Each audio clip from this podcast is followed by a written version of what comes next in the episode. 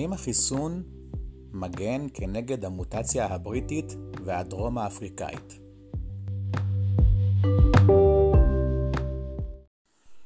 לאחרונה אנחנו עדים להתפרצות של המוטציה הבריטית והדרום האפריקאית של וירוס הקורונה.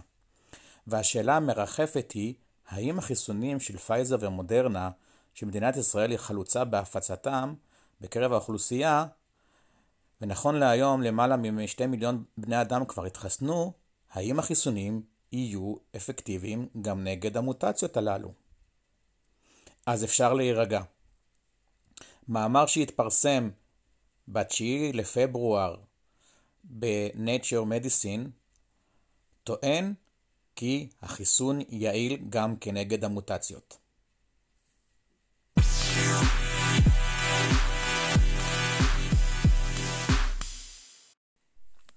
אבל אנחנו בביולוגיה ספקניים, ולא רוצים להתבסס על ידיעות מרעישות שמתפרסמות בתקשורת.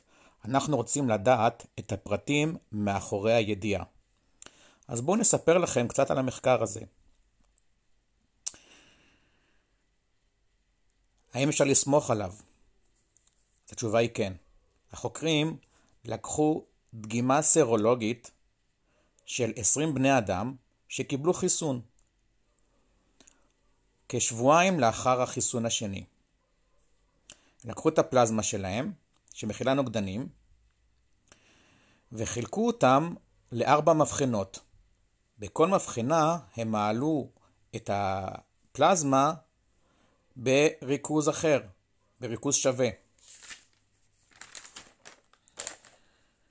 באופן יחסי, כך שהמבחנה הרביעית הייתה מעולה פי ארבע מהריכוז במבחנה הראשונה.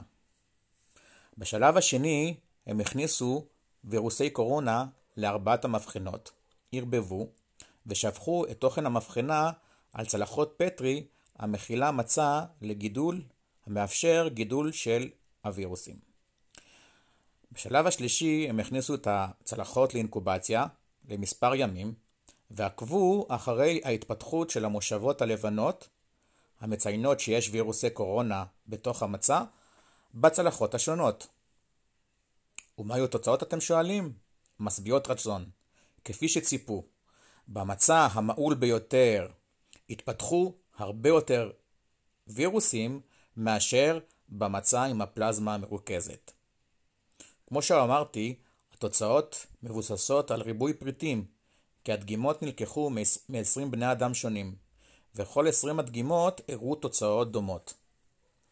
המסקנה מהניסוי הזה היא שאפשר לנשום לרווחה. ונכון לעשירי לשני, החיסון עדיין אפקטיבי. אז יאללה חבר'ה, מי שיכול, צאו להתחסן. להתראות.